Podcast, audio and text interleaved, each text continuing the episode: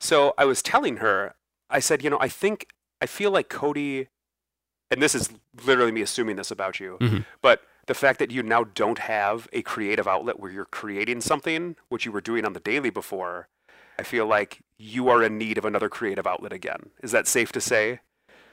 Because I feel like you know, that's, oh my God, you've got a soundboard. It's,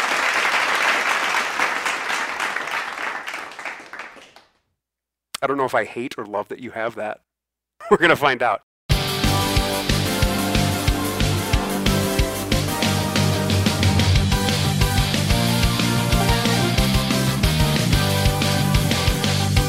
I'm Jonathan Martin, by the way. You're Cody Gough. I am. That is who we are. You haven't been on a podcast now for three months? I have not been on a podcast for like three years. Has it been longer than three months now? When was your March? Was that your last episode of?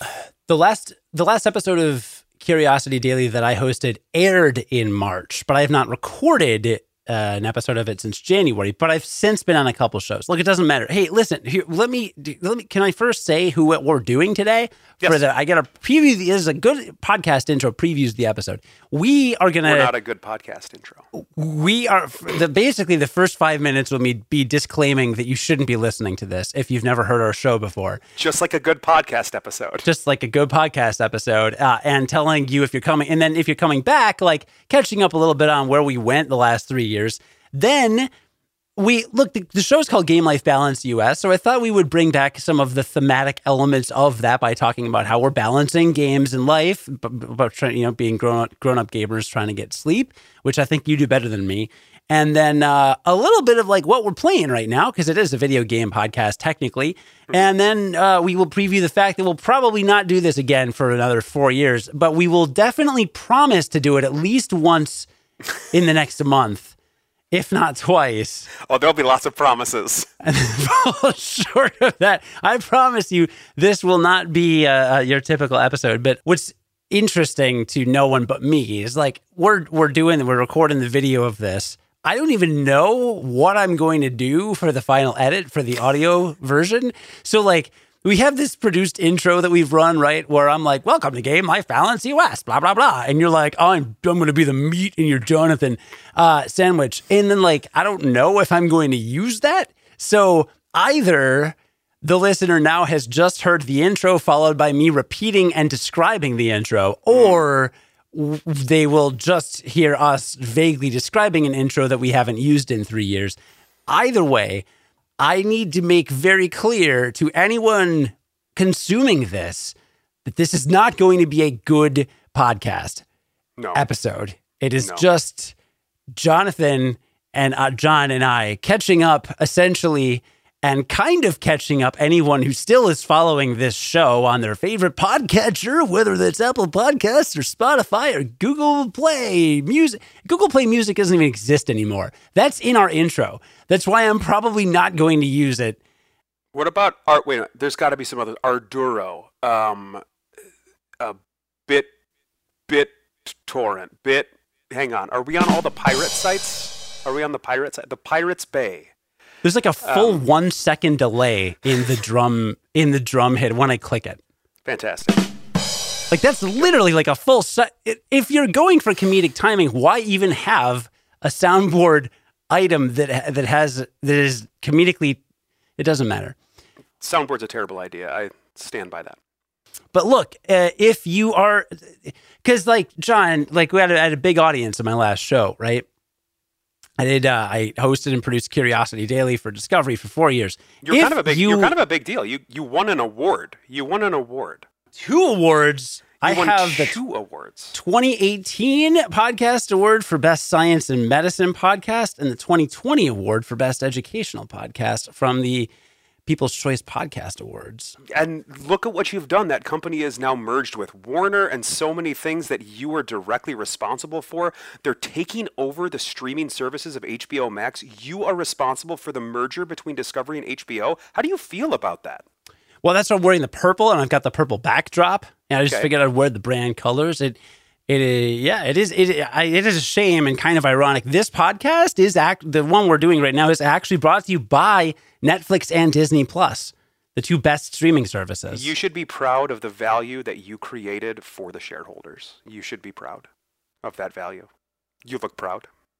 Hey, to to be fair, you put on a hell of a show. So for those of you, Cody Cody has just kind of tooted his own horn as as an outsider who was not Cody talking about his show. I will tell you, he and his co-host Ashley did put on th- over three years worth of a daily science podcast that I don't think I've ever seen somebody work as hard as you worked on that show in terms of creating everything for it, doing all of the editing. It was crazy the amount of work that you put into that show. So you deserve to be commended for that because it was an insane amount of work. Um, and now he's stuck with me. So that's that's also an unfortunate problem that he's that he's got now. But it was a hell of a show. I think I appreciate. There's a lot of nice things you said. Very uncharacteristic. Uh, I hope you don't make a habit of it in this uh, program. Uh, but I do appreciate it. What I would like to say is, if you were a listener of that show and you like you, you like Googled Cody Gough, you're like, maybe I'll follow this other podcast in case it ever comes back. And now you're hearing it. Uh, this is not going to be that. Uh, you shouldn't follow that other podcast. Quali- yeah, it, it's it's frankly, it's kind of yeah, it's it's like uh, it's like yeah, yeah. But there's yeah, whatever. Uh, you know, I, what's funny is I actually do another podcast. I have been doing another podcast for like two years with my friend Brian. Uh, I just never talk about it. I literally never talk about it. We record every Monday now. It's called Realities May Vary.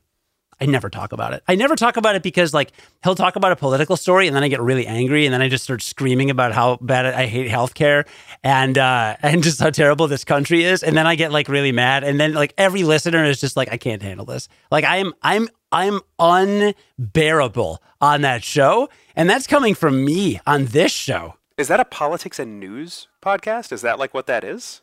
No, it's like a lifestyle podcast, but we usually talk about what beers we're drinking. But Brian gets really heated about things like people like anti-vaxxers and stuff like that. So he'll like make some comments and then I get really mad and I somehow insulin comes up every time and then it's like, oh God, here we go again. It's bad. Uh, so basically what I'm saying is everything I've been associated with other than the one show John just mentioned is somehow poisoned with the with uh with Cody poison. Well, hey, we TM. just we just had that uh, that insulin amendment stripped from that awesome bill that just got signed. Promises made, promises kept. Just like our podcast, we said we'd record another episode. Promises made, promises kept. This is Joe Biden's America. That is where we're at yep. now. There you go. Well, hey, uh, it's still going to be uh, fun. So, why haven't we done a show in three years? So, I think I will be honest. I think it's more on you than it is on me. And frankly, I think it's just kind of because your whole life and job was making a podcast every day. And the idea of having to then do this with me, which is already not that much fun, on top of a job where you're already making a podcast, probably made this sound even less fun than it already is. So, my guess is that was kind of my guess as to why we've been on hiatus for as long as we have. Could be part of it, but I also wait. Love... You had a kid. You had a kid in between the last episode that we did of this and today. I actually, I actually got my wife pregnant and moved out of the city of Chicago into the suburbs and bought a house and had a kid, and then got my wife pregnant again. So we're expecting another kid between the last episode and this episode. So there's a fair amount that was that was meant. You had had both of your kids, I believe, because your youngest is over three years old, right? He's like five. Henry was very youngest is youngest is Henry. He just turned four. Four in, okay. in June, and so the last time that we recorded, he was still pretty little. Mm-hmm. Yeah, but he existed like he out utero uh, at ex utero. Is that what that would be? Sure. Deus ex utero. Post utero, after the uterus. Okay. Does that mean when he was born he just like resolved the plot?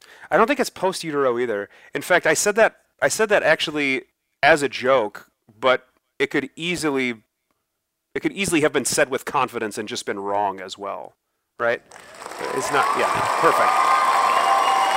It doesn't matter what it is. He was out of utero he was out of utero at the last time that we recorded. So yeah. I have my two kids. I've got an eight-year-old and a four-year-old. You have a an almost two-year-old who I think is the size of my four-year-old. Like legitimately. And I'm not even kidding you. I just got Henry Wade because he just had his four year. I mean, my kid's over. th- I think he's like 32. So Henry's 38 pounds. My child, my child who is two and a half years older than Cody's first child, Mhm. Almost is six pounds heavier. Six pounds heavier.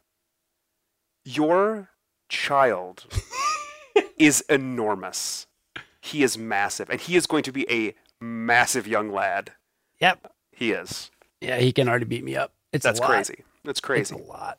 Well, I so in addition to my like podcasting more, You pinged me out of what felt like to me nowhere. You're like, "Hey, we're going to do a podcast in three weeks," and I was like, "Okay, I'm down." is that what I said? Is that how this went down? Well, I, you there were some more expletives, which if we're still a family-friendly podcast, I can't say that. Uh, but you approached me with some expletives, and you said, "Hey, we're going to record in a week." And then, very much on brand with the way our podcast has always gone, you said, actually, we're going to need to delay that a couple of weeks because of Gen Con and some other things. And I was like, oh, that's right, of course. We need to immediately delay the plan we had to make a podcast because there's other things that have come up. In the 15 minutes between you telling me that we're going to do a podcast next week and you delaying the podcast next week. So that's how that's how that conversation started actually. You know, the more things change, the more they stay the same. It's true. It's true. Oh, and then and then you sent me the outline today, and I the uh, leading up to this point, I was like, this. I'm excited for this. It's probably just going to be kind of a a general, you know, shooting the shit kind of thing for our first episode back. Like we haven't not really talking about anything specifically. Just like, hey, we're considering doing this again. We're probably going to come back. But you're like, no, I'm going to set this up structured like we did with our previous podcasts. And then you and I sat down and spent 25 minutes troubleshooting sound problems, which just really took me back to everything that we have done. The true legacy of Game Life Balance, a video game podcast. US. based in the U.S. You, that's Game Life Balance U.S. That's the name of our show. Do you remember the name of our show? I don't. Why- That's why I just fumbled it. Obviously. Wow. Wow. You're clearly unqualified to host this show. You're actually lucky I didn't say that. I I didn't say that. am I we should this is we've gone like I think actually what has been interesting at least in the last couple of years is I have gamed much less. Like my video gaming habits are kind of dying and mm. you have not gone that way. You have maintained, right? Well, I would say you're probably right. Yes, and I, I, I think part of that could be that you just moved into a house for like the, a house you own for the first time, right?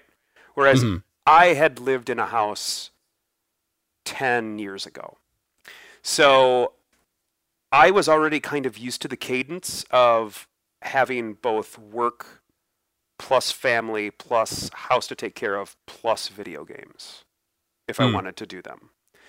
And you did not have that added responsibility of taking care of house, and now you do. And you guys are like, you guys are doing a lot to your house. You guys bought your house, but then you guys are constantly doing updates and things to your house, a lot of which you are driving yourself. Which Yeah.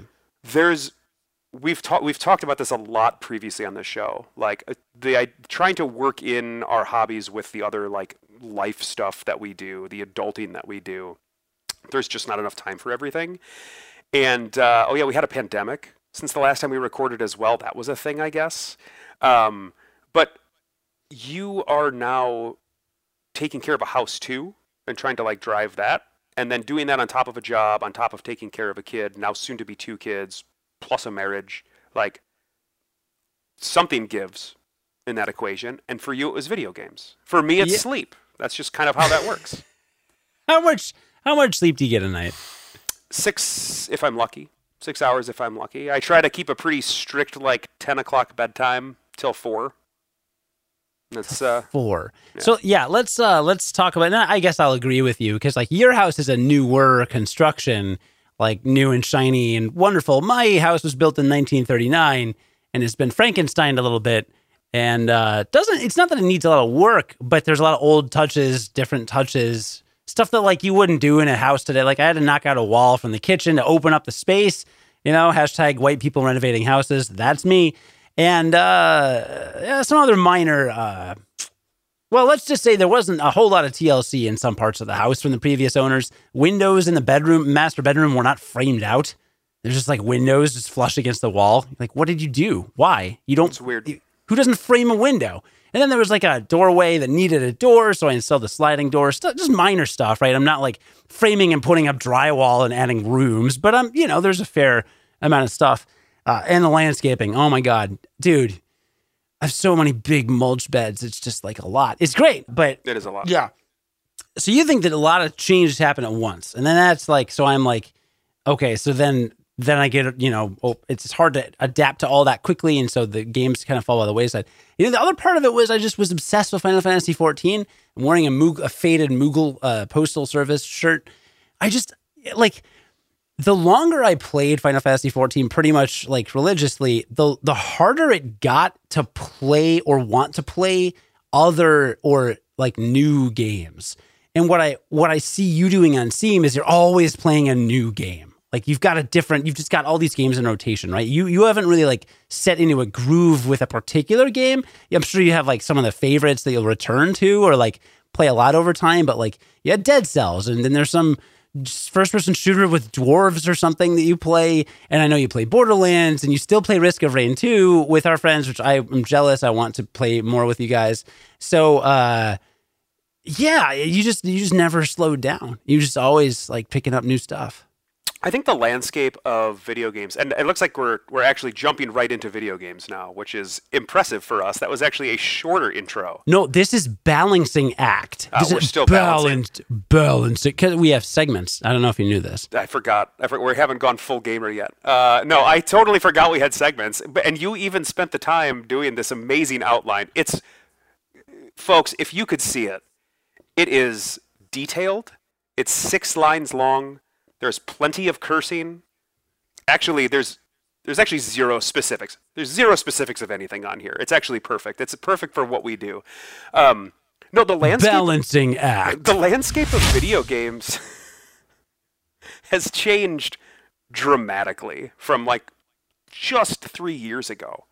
It is crazy how how different the, how how video games come to us looks, and a big portion of that is Xbox kind of blowing out their Game Pass th- thing, which has since created Sony to have like their own version of a Game Pass thing with their PlayStation Plus.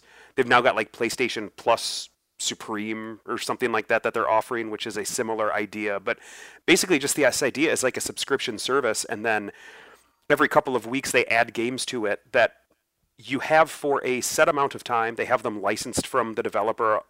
If it's a Microsoft developer, it's generally permanent. But if it's a third-party developer, they'll generally license it for you know up to a year at a time, maybe a little bit longer, and they just come on rotation. And so if you're subscribed to this service, you're just constantly getting new video games that are worth checking out a lot of the time. Um, most of the time, they'll upload between two and four games at a time, and there's there's always at least one that is worth downloading and playing. So I find myself very frequently just kind of like perusing what's new on Game Pass, finding a game on there, downloading it, and just messing around with it. In fact, Hades came to Game Pass, which I had put down a long time ago. And this will get into what you've been playing a little bit too recently. But uh, Hades came to Game Pass um, decent decent while ago. Uh, but I was just browsing through Game Pass looking for something to play. I hadn't picked up Hades in probably two years since it came out, right? And I saw it and I was like, man, that game was so fun. Is so fun. I'm just going to download it on Game Pass. I had it uninstalled and everything else. I'm just going to download it on Game Pass. I'm just going to play through it again a little bit. I can get a, Xbox achievements that way, right? And I can just Mm. kind of screw around with that and and check it out. I am not an achievement chaser, but there is a little hit of dopamine you get every time a little achievement pops up. Fun stuff. So I downloaded that again, and suddenly I'm like 35 runs into a save of Hades. Like legitimately, as of over like the course of the past two months, I've had 35 runs of Hades, and it's just, it, it's it's again, it's just like a, a random offering that they had on there on Game Pass at one point, I have no idea how long it's going to last. One of the disadvantages is eventually they're going to lose that license. That game will no longer be playable. They can then give you the option to buy it, of course, and then you would always have the license to it. But that that ephemeral quality of games on Game Pass is is, in my opinion, one of the advantages. Um, because a lot of times if you're somebody if you're trying to play different games and check out different things it it almost forces you to do that by saying okay like you have this limited time to check this out. This is only going to be around and we'll tell you that this is only going to be around until like you know september 1st so you've got three more weeks to play this game. Get out of it what you want out of it and then you're going to have to change to something else. And then if there is something that you just absolutely fall in love with you can always just pay for it. So Yeah. it's been a great service. I I I can't like say enough about how valuable of a service it has been for me to play a bunch of new games or games I would not have otherwise played because a lot of times it's like 30 40 dollar games that get put on there and that's like a price point where I'm not looking to buy new games usually because I have so many games to play Right. that like that's just I'm not going to go drop $40 on a new game. I'm just not. So the fact that I can have a $15 a month subscription and just download it when it pops up there, awesome. I'm in. So yeah, I've been playing Hades a bunch just recently. I've been playing a lot of other stuff, but you have also been playing Hades again for some reason.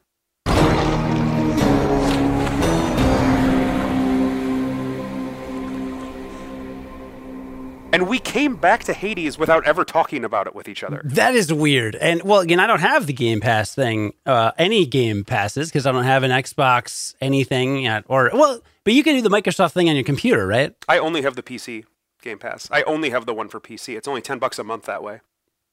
That's really rad. It's really Yeah, I, see, I should try that. Well, there's a little bit to unpack there. First, th- there is a movie, a video subscription service that does something similar to Game Pass. I think it's called Mubi. Mm-hmm. I, I don't remember. It's advertised on uh, some of Wisecrack's podcasts, but there, Mu- there is a Mubi? thing where I think it's called Mubi. It sounds like a dirty word for that like a 9-year-old would have for a female body part. It does. Like there's a half. It's like it's a full set. Like I'm gonna click it here. I'm gonna say when I click it and click.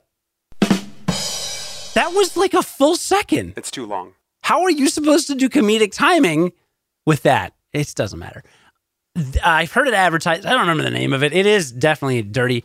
Yeah, but they their whole shtick is that they they only have like it's kind of like a movie theater, right? There are only like seven or eight movies you can stream at a time, and then like after a week or after two weeks, it like cycles out, right? So you don't you're not overwhelmed. You're not sitting there like you know like you, with uh, Netflix, you sit there and you just scroll for two hours, and you're like, I could have watched a movie in that time, Sure. but instead I just read descriptions. Very strange.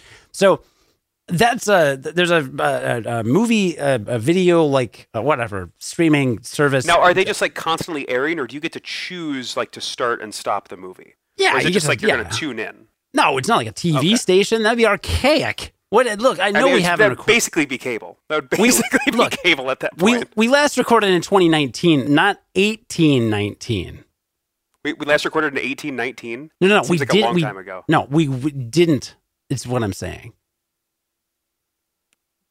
We didn't not record. no we did look the last time we rec- 1819.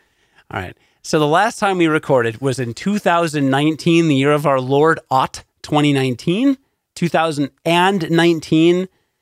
Not and not, we did not record. We did not last record in the year of our Lord 1819, 1809, after death of Jesus Christ, superstar. That was legitimately before the pandemic, which is so weird to think about. Super, super weird to think about. Anyway, tell me about Hades. Tell me about you coming back to Hades. No, I'm not done talking about streaming service. Tell me about streaming. Tell me about Mubi.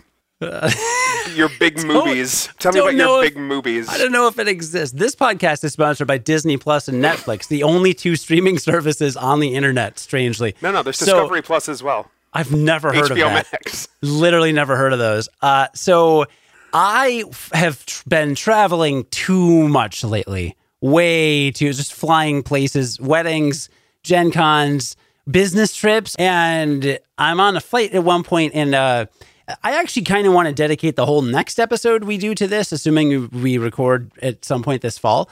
But I want to talk about the difference in replaying games because John, I don't know if you know this, but of the first, so basically, I have like almost every Final Fantasy game that I've played, I've replayed almost all of them. But I did not replay 12 because it was terrible. I did not replay 10 because it's too long. And I would just play Blitzball. And I had never replayed Final Fantasy 9, which is your one of your favorites, right? Yeah, I'm gonna disregard the blasphemy you just kind of spouted out there about 12 and 10. But yeah, 12 is so bad. It's so bad. I'm just gonna disregard that. But anyway, Okay. nine nine is nine is awesome. Nine is 10 10's yeah 10's fine so 9's right? So you've been saying this and i you know i was going on a trip i'm just like let me just download final fantasy 9 so i downloaded it. I, I don't want to get too into the weeds on it on this episode. I do want to talk about it next episode honestly if we do one. But uh, long story short i uh, i got near the end. I got essentially to the va- the last dungeon and then stopped playing it and I just couldn't pick it up for various reasons. It has to do with some of the power leveling and some of the shortcut stuff and some other things that, again, I'll, I'll, I'll save for later. But I just, I was just on my Switch and I'm like, I'm just, I just opened it. I'm like, I don't feel like playing Final Fantasy 9. Mm-hmm. I don't feel like beating it. And I'm looking at my library and I had Hades downloaded still. And I was like, okay. And I, I've actually been avoiding picking Hades back up because I don't, for you, you're, I'm rusty. I hadn't played it in like two, three years or whatever it was and I didn't want to break my streak. Oh sure, because you probably had like a 20 win streak or whatever against It- Hades. at that yeah, point, at right? least, right? Because Yeah. it tracks your win streak in the game. And I'm not an achievement hunter. I look, I'm playing on a Switch. There aren't even achievements, though. I do also own it on Steam, and I use their cross-platform saves. Sure. So I've done that a lot. But I legitimately didn't want to break my streak, so I was like, let me just start a new game and see. And you know, the first time you play through Hades, or at least the first time I played through it, you know, to to even beat like Meg, the first boss, took like 15 runs, 20 runs. Yeah, like you're talking about the very first time you ever picked it up. Mm-hmm. Yeah, for sure. Right. This time I beat it on the second run. Sure. And then I beat the Bone Dragon on two runs later. And I'm just like, okay, this is pretty rad. I'm I'm like making like I mean it took like a, a lot of runs to beat Hades himself, right? Like 50 at least, right? Mm, at I think I did it in like 12 or 15 or 20 at the most. I think it was like 15 honestly, or less. So I started playing it and I just got to agree, John, it is just such a damn good game. It is. It is such a good game. It's like like we one of the our uh, more recent epi- one of the last episodes we recorded. The title of it was "Is Super Metroid a Perfect Game?" Because we talked about Super Metroid. We were on this SNES Classic mini kick. Ah, man, damn, Hades is close. Sure. So I I guess we're we're again we're rusty at this and shaking out the cobwebs. But if you've never played Hades, those of you that don't know, it's a it's a run-based roguelike game set in Greek Greek mythology. You are a made-up son of Hades, uh, a son of Hades and Persephone, um, and you don't know why, but your name your name is Zagreus, and you are tasked. You are very hard-headed. He's he's got to be like late teens, early twenties ish, somewhere in there. Um, and He's legal. He's legal. he's very. I, I checked. I he's, checked, and he's, just legal. like a relatively angry, sarcastic kid who just is trying to get out of the underworld. He finds himself in the underworld. He's like, I hate this place. I would like to leave. And that is the setup for the game. And you start, and the game is just a series of rooms. And you get to the end of a room, and you get an award. You get a reward for that room and then you then can choose another room to go to. It'll give you a preview of what rewards you could get from that next room, and it is you go room to room to room, and eventually at the end there is a boss. Distilled down, it is it is a relatively basic roguelite gameplay gameplay loop. All of the trappings around the game are the things that make the game so amazing. So there's all of these different characters. Many of many of them are staples in Greek mythology. Many of the different gods of the pantheon, um, and those gods are helping you. So one of the rewards that you can receive is a boon from one of those gods. So when you start off each of these runs, you have one of six weapons to choose from. Those weapons each have four different types of builds. So you're already looking at 24 possibilities of of different ways to play the game, right? So you've, you've already got like quite a large selection of ways that you can play. And then when you get in there, every single boon that you find affects one aspect of your gameplay, whether it be your regular attack, your special attack, your dash, your magic cast that you get, because you can cast magic, uh, and that can be based on one of the pantheon, one of the gods of the pantheon. Um, or you can like call the gods directly to help you, and they come down, and you get like superpower uh, after a bar charges up from taking damage and dealing damage. You can get like the super powered version of that god's power that comes down to help you. And there's something like nine different gods, and they each have eight different gods, and they each have somewhere between like 10 and 15 different boons. So when you blow out that on like a, if you were to like create like a mind map in terms of the possibilities and combinations of things, there's got to be thousands of combinations of weapons plus boons. And then that doesn't include things like each of those boons can be leveled individually over the course of a run, which increases their power. They can be of different rarities, which scales them faster. So if they're if they're if the boons are rarer when you get them, they will scale faster with levels. So they're just better that way. Um, and then there are things that you can there are things that the gods can give you. You can give gods nectar, and then they will give you these trinkets that you can use and equip in between different floors to completely alter the way that the game is played that way. Um, and none of that, all of that is just like the gameplay portion. The game plays really well. So the game is made by a company named Supergiant. Um, you may know them from games like Bastion or Transistor or Pyre, or this is their fourth game, Hades.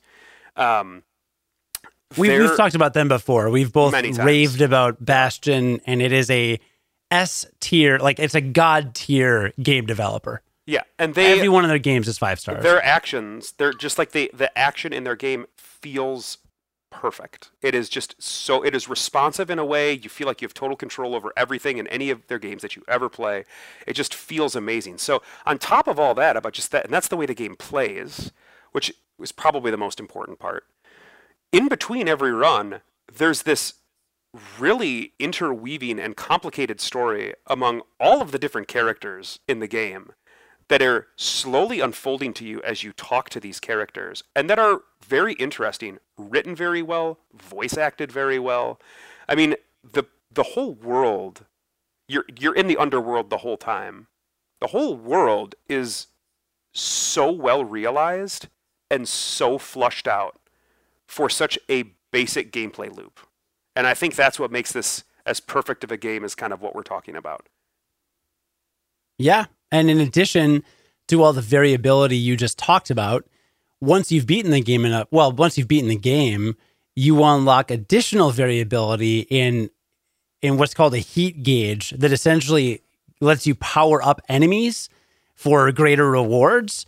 And the heat gauge has like 15 different things that you can power up and you can power some of them up multiple times, which have different effects. It's like one makes bosses harder by giving them new abilities. Well, if you jack that up like three times, they have a ton of new abilities. And I think how even cool is that, by the way, right? Like, how frequently is difficulty scaling done with we're going to give enemies more health or do more damage, right? Like that's the standard way you scale difficulty. This has one of the pa- one of the packs of power that you can activate uh, actually makes the bosses different.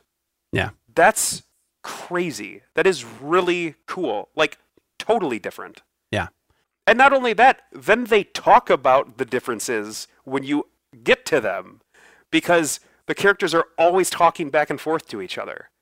So it's just like they even comment on the different stuff that they get uh, when they when you use these this like particular pact of power. It's, it's it's so well realized. It's fully fleshed out completely. They like did not miss anything. They didn't skimp on anything. Yeah. Yeah, the gameplay is as tight as a Nintendo game. The sound design is great. To give you a little more detail, if you've not, if you first of all, if you've not played this game, play it. Like it is, it is, it's one of the best games I've ever played. I think it's it's probably one of the best video games probably ever made. I mean, it's in the it's in the S tier. Like It's right, very it's, good. It's at the it's the top tier. Uh, the the the the gods that you're working with, like Dionysus, Ares, Aphrodite, uh, Artemis, D- Demeter, who they call Demeter, which I don't know why. Poseidon, Zeus, and I think there's one more that I'm I'm forgetting. Athena. Uh, Athena. Right. There you go. Uh, how could I forget Uh, Athena Dash? It's the number one boon in the game, uh, and uh, and so those are the characters. And then in the lobby, basically, kind of the lobby of like of hell, where people die and like get resurrected. There's a like lot of there's- paper. There's a lot of paper pushing going on there. There's a lot of paperwork to do. Yeah, yeah. There's there's like Hypnos, this guy that's always asleep. There's Achilles, you know, the the great hero. You can talk to Meg, who's one of the Furies, and, and they're there. There's Dusa, it's this like maid that kind of flies around. There's uh, there's the whole thing with Orpheus and Eurydice. They have that like whole tale interwoven, which is a Greek tale. So it's it's very much historical fiction, right? Like they take the character. I mean, well, the Greek gods are historical fiction, I guess. I assume that Achilles and Patroclus were, and I don't know a lot of Greek mythology, but I assume that they were lovers in Greek mythology as well because they're lovers in the game, and I think that they probably stayed pretty accurate to what exists in Greek mythology. So I would assume then that the that the story of Achilles and Patroclus, which plays out in the game as well, uh, is also real. I assume that that also comes from history as well.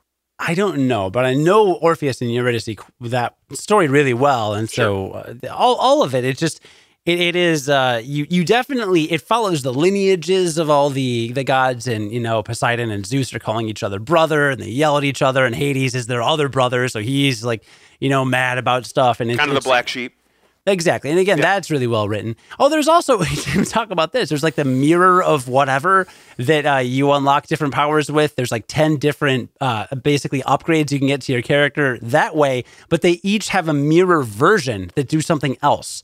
So there's essentially like, there's 10 by 10 builds. There's more than, uh, well, 10 by 10 by 10 i don't know math but there's like a thousand ways to configure that. There's all these challenges that are persistent across runs. There's this mysterious character named skelly and then you later learn his identity maybe but it's kind of mysterious. Like it's it's so deep. Uh, i i mean i sank the first time i played through it and i feel like i don't know about you but i feel like everyone like we got we actually started a separate text message thread for the game. It was We you, did. me, and like four of our friends, like a whole separate just for Hades. And we all played it white hot for months. And then everyone just kind of stopped around the same time. I don't know if we just got burned out or just kind of lost interest or whatever, but it it did go. I played, I put more than 200 hours into it. I know that. Hades was the game where I would sit down, and I don't have, you know, at this point in my life, this game's only three years old, and at this point in my life, I don't, I don't have a lot of games where I can sit down and the hours just like melt away. But Hades was the game where I could sit down, and it would be like six hours later. It would be three in the morning on a weekend if I was play if I sat down to play it and like Casey went to bed early, and I would I would play it until like three in the morning. Like that was Hades was hundred percent that game. A couple of other games have come and gone like that. Final Fantasy XIV. There were a couple of times over the course of me playing that game where where that could do that as well. World of Warcraft, when I was in my heyday playing that, could absolutely do that as well. But like Hades just had this one more run, one more room, one more like uh, give me give me the next the next Hephaestus hammer to, to change my weapon. I want to know what that does and everything. And like it's just it's re- yeah, it's a really it's a really well done game. And I'm really I don't regret at all, even though I have played it so much. I do not regret at all going back to it in the slightest. No, God, no. Are you kidding? I literally I have my Switch right over on my desk, and after this podcast, I'm going to do a run because I really want to do a run. So, if you're listening to this and you have Game Pass, it is on both Xbox and PC Game Pass. So, if you have not played Hades and you are one of the probably who knows, I, pulling this number out of the air, at least quarter of people that have an Xbox that are subscribers to Xbox Game Pass, maybe more than that, I would think. Check it out because it's it's flippin' awesome.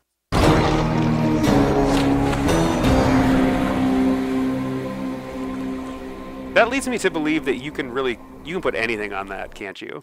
I can, I can. There's no way we're legally allowed to play that sound effect, but I feel like basically, since this is essentially just a giant commercial for Hades, that, that like you know, if Supergiant calls me up, well, first of all, hi, Supergiant Games, great game, love your stuff.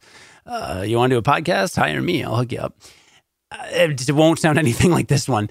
Uh, but uh, whatever. I don't remember where I was going with that thought. I'm just going to play it again, pretend that that. So, why did we both start playing it at the same time? Who knows? I don't know.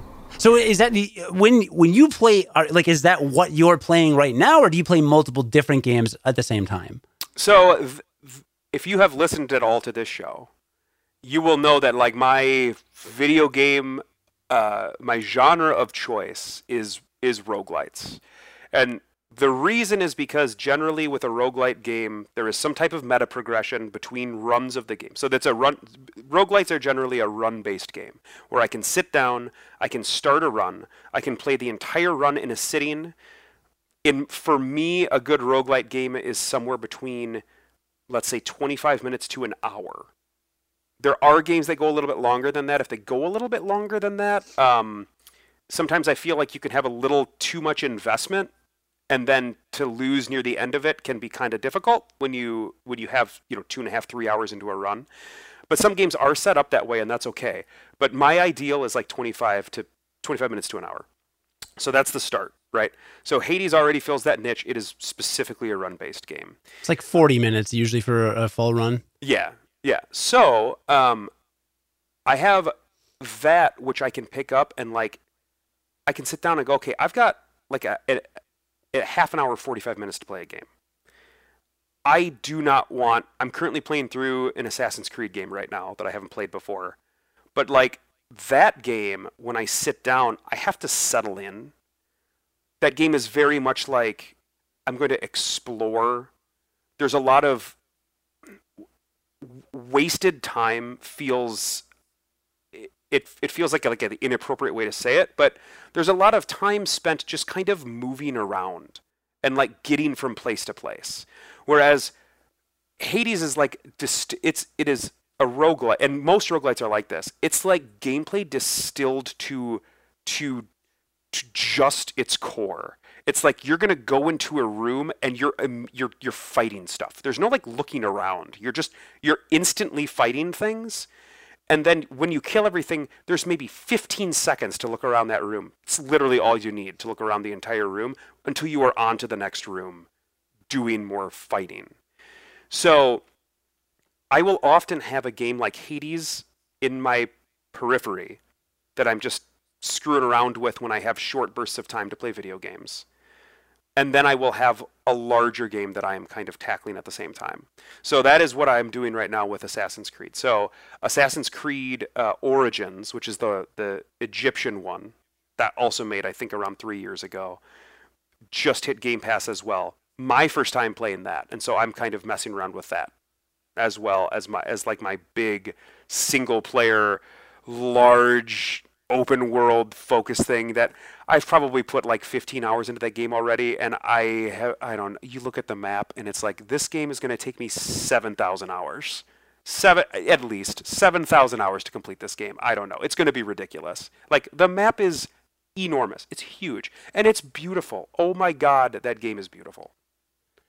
And like I have the 3080 now, so I've got this very good rig downstairs. What's the 3080? That's the graphics card that I have in my rig downstairs. It's a very good graphics card. Is it a GTX? It is. And I can turn on the ray tracing for that.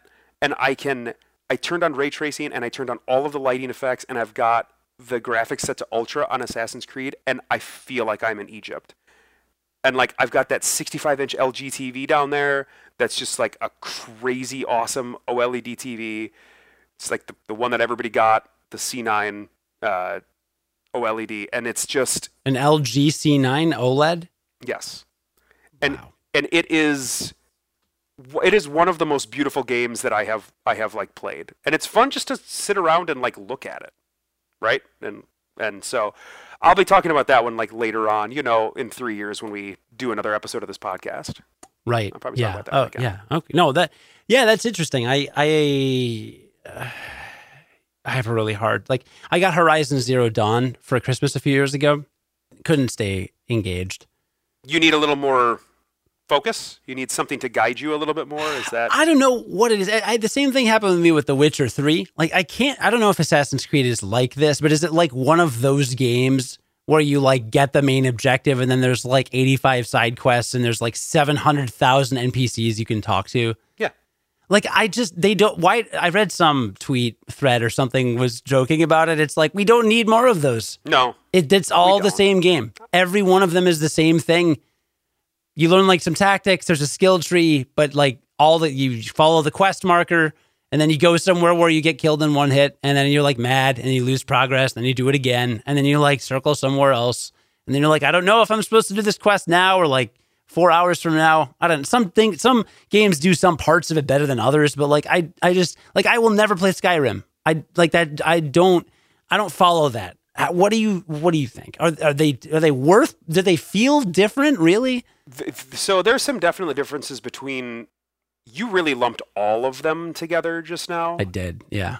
And there are definitely some differences between the Bethesda style open world games that you just brought up, things like Skyrim and Fallout, and maybe some of the other uh, the other more uh, more realized worlds. So one of the things about the Bethesdas and the the Bethesda games, like the Fallout's and the and the Skyrims, is there's a lot of uh, emergent stuff that happens and that is is programmed to happen, but it's they've got you know specific quests written in there, but then there's all of these emergent type quests that can happen as well. Whereas in the standard open world style games, there's less emergent stuff, and it's more just we have a hundred thousand scripted quests and mini quests and stuff to look at, and we just want to like set you in this world and go find as much of it as you want to find. So it's not programmed to feel as like living and breathing that way. It actually is more of a checklist where you could literally check off the entire checklist if you went down it. Whereas Skyrim and Fallout are persistent forever. There's like always stuff that will be new that will that could spawn and like happen to you because the games are programmed that way. So they're slightly different. There's a little bit of nuance there. Those tend to be a little jankier as well uh, because of because of that because there's a lot of systems that are working together. Um, like Fallout also has an entire city building portion of it, and so that can just exist in your Fallout world. And like the NPCs of that world have to figure out how to interact with the stuff that you build. Then, um, so there's definitely some differences between those games, but for the most part, I tend to agree with you that open world games are generally very similar. They are relatively uninteresting to me. They're also one of the most successful game styles that currently exists. And I think we can I think we can owe that to Grand Theft Auto uh, and games of that ilk. Uh, But like, there is an obvious hunger for them still, and they are not going away. So Yeah, which Grand Theft Auto, I bought one Grand Theft Auto game ever, and it was in 2008. So whatever one came out at that time, maybe 2000. I think it was 2000. It, it was 2008. For and you killed all the hookers, didn't you? You killed all of them. I returned the game after three days because I disliked it so much. I was like, this is boring and terrible. I hate this. I had no interest in playing. And I had all the time in the world. I didn't I didn't have a wife back then. I didn't have kids. I didn't have a job. I didn't have income. I didn't have a house. I didn't have a I didn't have a I didn't have a water bottle. I didn't have a water bottle like this. I didn't have a. I didn't have these glasses. Huh? I didn't So have are you- uh, this are you pair of headphones. Playing Huh? a lot of games traveling is that is Huh? that I didn't have Hades. is that where you find your game time then? A lot of the time now is traveling so much, and is that why you're doing it on your Switch? No, hold on. I'm not done. I didn't have this. I didn't have this peyote. What is this? You're literally just you're looking around. That's a dog bone. You don't even have a dog. It's Palo Santo. It even says it. I didn't have this sticker that says Pipeworks Brewing Company. I didn't even know what they make. Beer. You're, you're just looking around your desk and finding things that you have. That's all you. That's all you're doing. And you might have had that. I didn't have these push-up stands. I didn't have this pen I'm holding. I've been holding this pen most of the time. this could go on for a long time. I didn't have. Oh, oh! I didn't have that. I didn't have this. Wait, hold on. Let me show you this. I didn't have this. Ice cream man. Huh? Are you sure? Your son drew this. I know he did. I can absolutely tell. I can tell an authentic Max when I look I at can. it. He how to draw the giant ice cream man in two super easy steps. I didn't have this. I didn't know how to draw the ice cream I man. in love two that. I love that you kept that. That's amazing. Of course I did. It's on my desk, along with everything else I didn't own 15 years ago. That's right. Great. I'm glad that we could go through and catalog every bit of it. That's great. Why were we talking about that? About open world games? Because Oh, I was yeah, talking yeah. about Assassin's Creed. Yeah, and, and Grand Theft Auto sucks. Uh, hold on, I get to the travel and what I'm doing, but I yeah, open world, not for me. But isn't it ironic that in spite of all that, I still do play Final Fantasy 14, which is a massively multiplayer online role playing game, and it is quite possibly the most massive game. Do you think the difference is that you don't like do a lot of exploration in MMOs? Like it is very like target focused and you travel a little bit, but like it's not like you have to search for how to get around a mountain or anything like that, right? You just kind of fly places and queue up raids. I think it's still a compartmentalized experience compared to something like Grand Theft Auto. So in Grand Theft Auto, if you're playing the single player portion of that game, let's say you're doing like the campaign in that, you are still singularly responsible for like figuring out which mission you want to go to next. Those NPCs will interact with you when you get there. You're like everybody's on your time. Um, and you can take as much of your time as you want with all of that stuff. Whereas in an MMO, like we'll take Final Fantasy 14 because that's the example we're using. You get in and you're like, I've got these activities I want to do. If I start this activity, if I go into this dungeon, this is the dungeon I want to run. If I do this dungeon, one, I have a time limit. There's like a legitimate hard 90 minute time limit on there. That's that is literally the most time that we could spend in there. Two, I have three other actual human beings that are also playing this game with me now at this point. They all do not want to like luxuriate and and work around my schedule. Like we all need to work around each other's schedule. So we're not going to if if we are going to be kind gamers, right, to the other people we're playing video games with, we're not going to waste a bunch of people's time because that's unkind. That I would not want somebody to do that to me, somebody who doesn't have a ton of time to play video games, right? Frankly, I think you're wasting most of my video game time tonight right now. I am. But you know, you get in there and you're like, I got these other people that are relying on me. You get into a 24 person raid in that game, and you're like, there's 23 other people that I can't, like, I can't be the one holding up this group of 23 people. That would be a jerk thing to do. So I think there's a, there's there's a player pressure there because of that. Um, but then there are times where you can get in there and you can spend four hours chasing like three blue mage spells if you want to do that as well. And yeah, you know what? That's kind of a waste of time. Yeah, it's kind of a waste of time. been, But- been there a little bit. Yeah. Right. Yeah, for sure. But like that, you know, I think the vast majority of the time when people are playing those games, they're doing it with other people, and that kind of keeps your time management honest because you have to manage time as a group rather than doing it as an individual. I guess that's fair. It's actually funny when you were talking about Hades and if, if you got like an hour to kill or not to kill, but if you got an hour to spend on a game, that's how I have felt about Final Fantasy 14 because there are specific tasks I do every week. So, like after this podcast, I know I said I'd play Hades, but I do want to do my weekly crafting and gathering activities, right? That takes me like 10 minutes, 15 minutes, like right tops. There's a really amazing raid that came out called Aglaia that probably takes 45 minutes, maybe to an hour, but I love it. The music's great, the mechanics are good, it just, it just feels good. And uh, I gotta tell you, man, it's a meditative game for me. Yeah. It really is. Like I can I can like do an edible and just sit there and go through my samurai rotation and just obliterate like top DPS in the group in if I'm parsing, which I'm definitely not. I do really well and it's just like zen and I just kind of ease into it. I can listen to a podcast while I'm doing it. It's very multitaskable, right? I can I can be screwing around on another laptop or on another monitor while I'm kind of like doing that stuff. Um, because of the pace, right? Because you can kind of autopilot on some of it if you're doing older content. So Final Fantasy 14 has filled that that niche for me uh, up until I now pick up Hades again, and I'm totally obsessed with it. In terms of where I do my gaming, yes, on the go has been has been a primary uh, focus of it, but this is where I want to talk to you about your physical gaming setup with uh, with what we like to call balancing act. And I'm so good at this. You are. You're a real professional. So I don't know if Formal read it. I don't know if we read. The, so we generally came to the agreement that we didn't really want our son to have screen time until he's two years old.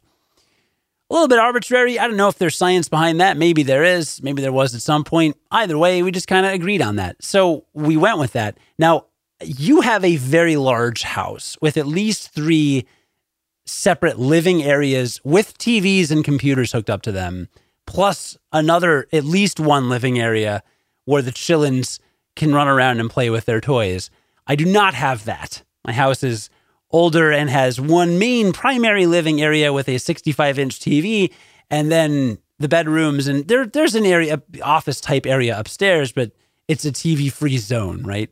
So effectively, if I wanted to play video games and not have my son nearby, I had two options. One, well, I mean, one was to play on the TV, which wouldn't work because then he'd be exposed. The other was to play my Switch, which didn't work because he would constantly reach for it and demand to have it and then cry and scream at me if he didn't get it.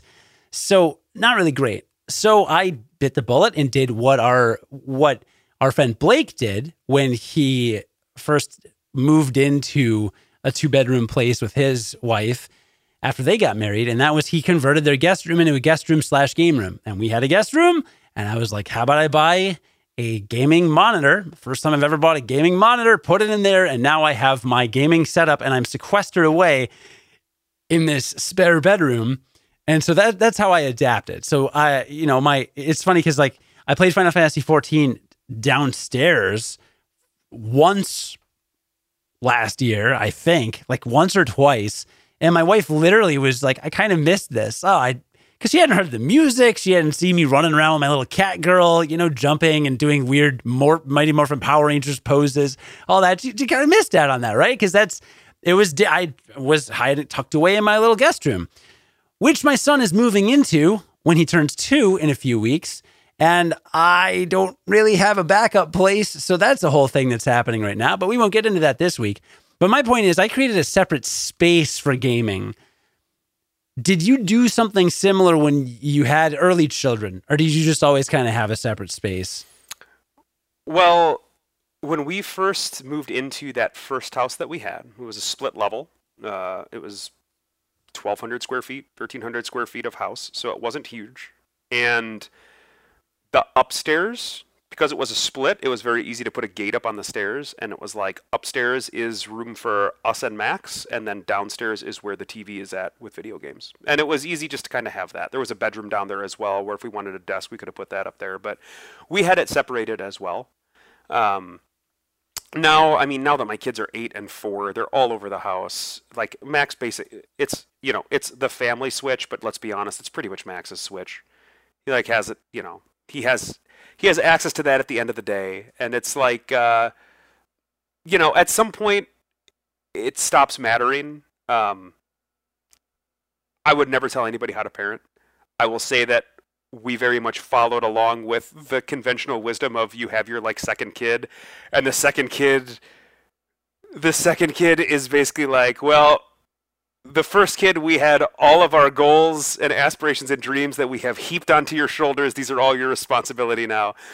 The second kid i my goal is to keep you alive and and make sure that you are happy. And those are the things that we're that we're working on. And it's a very different dynamic and um it flows a lot better. It flows fine that way. But uh, we haven't needed we haven't had the need to keep things like ultra sequestered now at this point there are times where like Max Max now and it's the most amazing thing, you know, Max is 8 and he'll just sit, he plays Hades. So he asks me to turn on Hades downstairs and he plays it. He's gotten to Elysium a bunch of times. He hasn't beaten Elysium yet. But uh he'll just sit and watch me play runs of Hades now. He won't play a game himself. He'll just sit and watch me play. And I was like, you know, I used to watch and I used to like sit and watch my brother play. And if I had parents that had played video games when I was a kid, I probably would have done the same thing. I probably would have sat and just watched them play games at some point. Um, so like sometimes he'll just chill out with me and like watch me play video games, and it's really cool. So like at some point, at some point they become way more little people than your babies and they're always your kids like he's he's obviously still only eight uh and very much acts like an eight year old, but like there's so many ways where he's also just like a dude, a little dude now that hangs out with me and that just like wants to play video games with me and it's just uh it's like a different experience now. So we did have it set up at, at a point where we needed to kind of sequester things, make the video game room be this room, and then the upstairs will be for Sesame Street. But like we don't need to do we just don't need to do that anymore.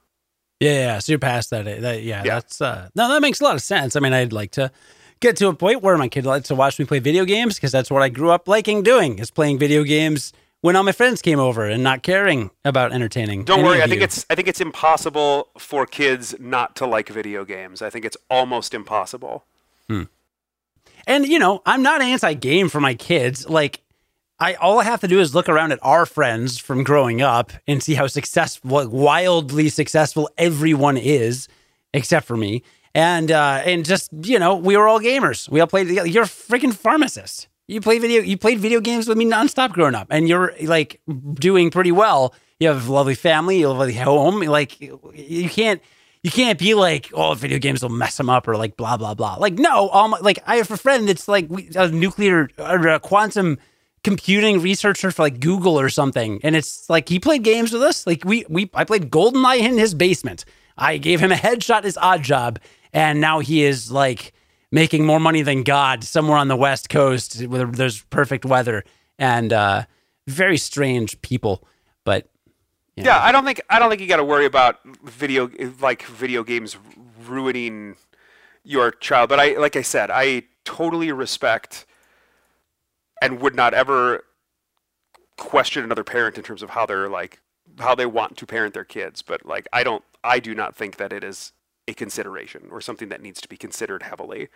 The idea of like super policing screen time at a certain point. I think I, do, I, I don't think it's probably the best idea just to be like, all right, you, the kid's won now, you just park him in front of the TV forever. But like, there's there's a point where they're so mobile too. I mean, they're gonna find you wherever you are. There is zero privacy in this house. I don't know if you've gotten to that point yet, but if you are crapping on the toilet, there's a good chance your kid is coming in there. I assume, right? Because that is definitely the way it happens in our house. There are children, there's dogs, everybody. Everybody is coming into the bathroom with you.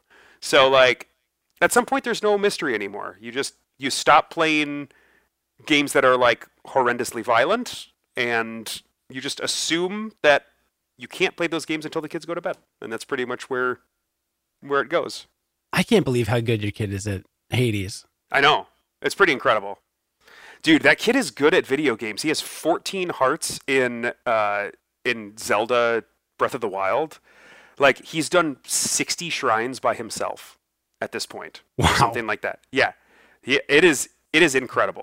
like he he surprises me every day, and he's eight. Like I legitimately, I watch him play that game, and I'm like, I could not. I don't think I could play this game now. This game seems difficult now when I watch you play it. I didn't even get to the games.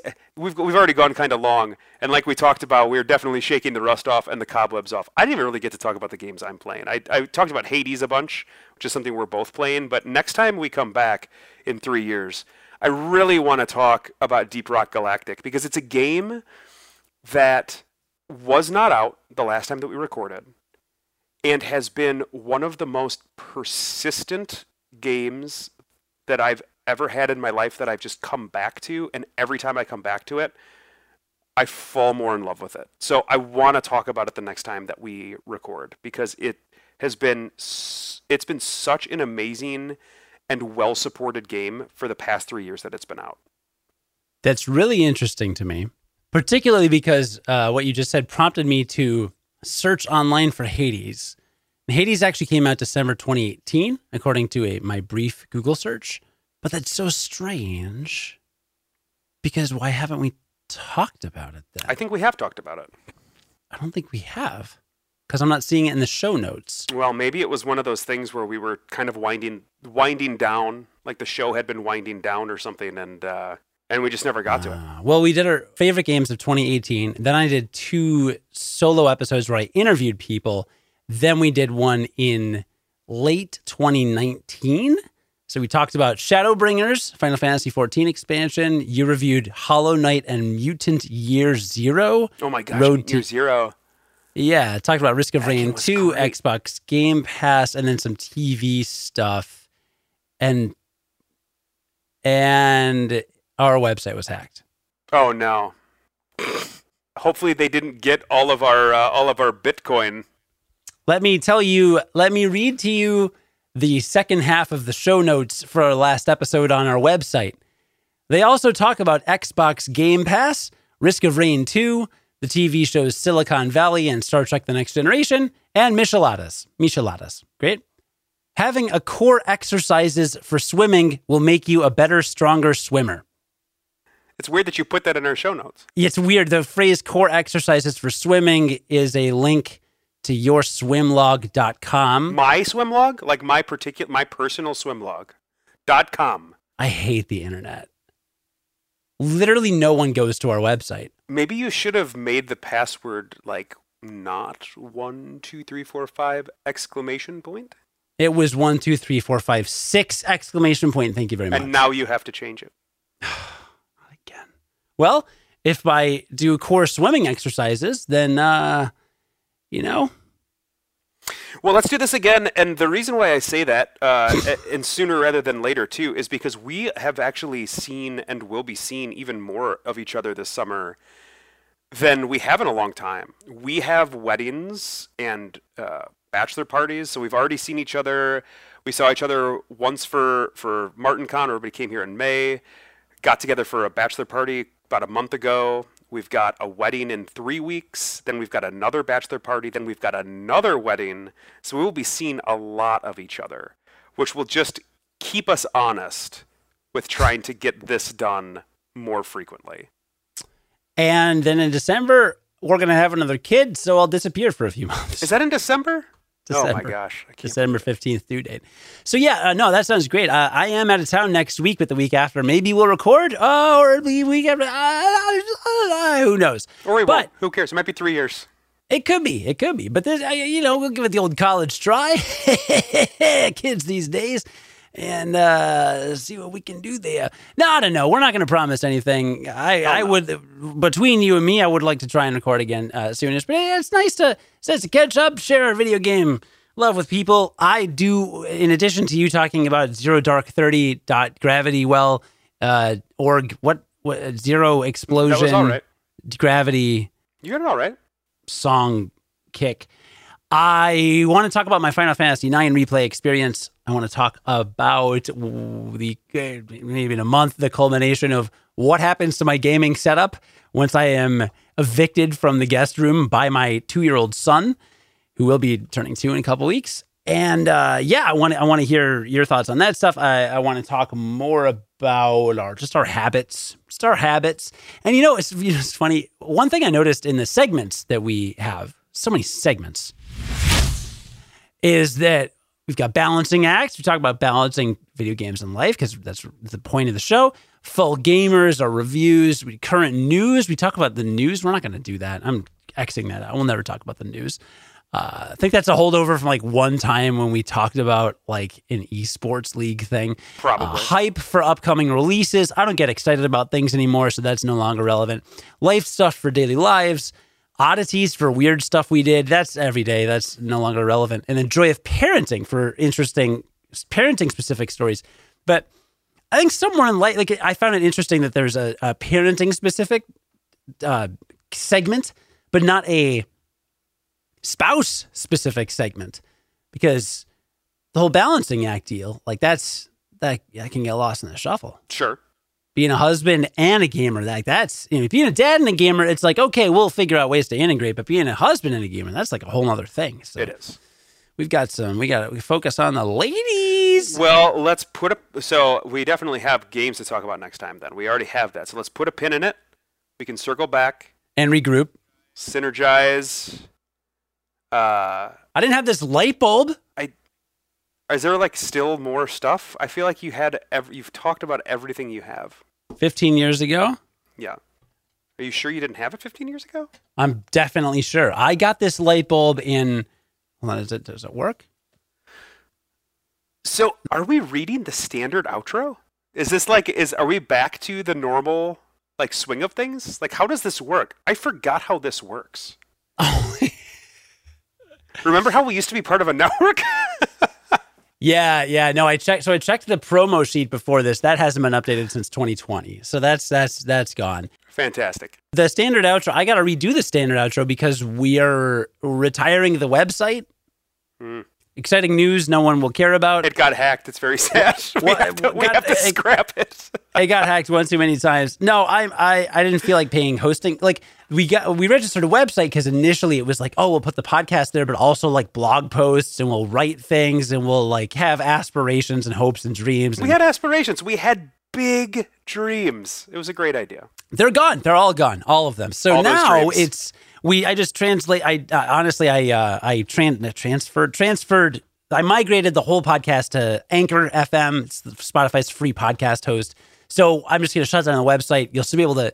You won't have to really change anything if you are following us on like Apple Podcasts or Spotify. Like basically the feeds will update. So you, this is all just mumbo jumbo unless you're like a podcaster. So whatever.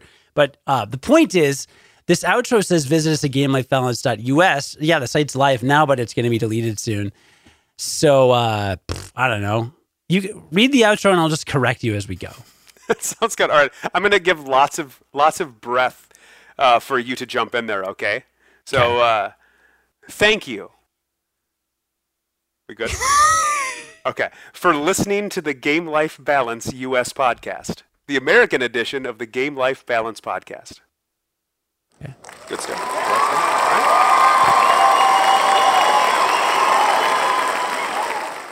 If you had fun, do we need to correct anything there? I did not. No? But Okay. it's an it's an if then. then please tell one friend about our podcast. That's all we ask. You can learn more about Game Life Balance, including our sister show in Australia. Oh, Are they still recording, by the way? They released an episode ten weeks ago. I've not listened, but they they're like oh us. They do Oh God. occasional episodes. Yeah, I love them so much. they're the best. Including our sister show in Australia at gamelifebalance.us. Or that's not right anymore. For for now, for okay. now. Or check out Game Life Balance and lots of other geeky shows on the Gonna Geek Network. Gu- Gonna Geek Network at gonnageek.com. You have never been able to say that. not only have I never been able to say that, but I I forgot how to read in the past three years, I think is one of the problems that happened. This is really fun. This is really fun. For who? Mm. Not for me, but for somebody out there, this was going to be really fun. It might have been. It might have been. So what do I what do, do I need to You're, I'm still recording. The episode's not over. I know you are. I can't I let me out of here is what I'm trying to say.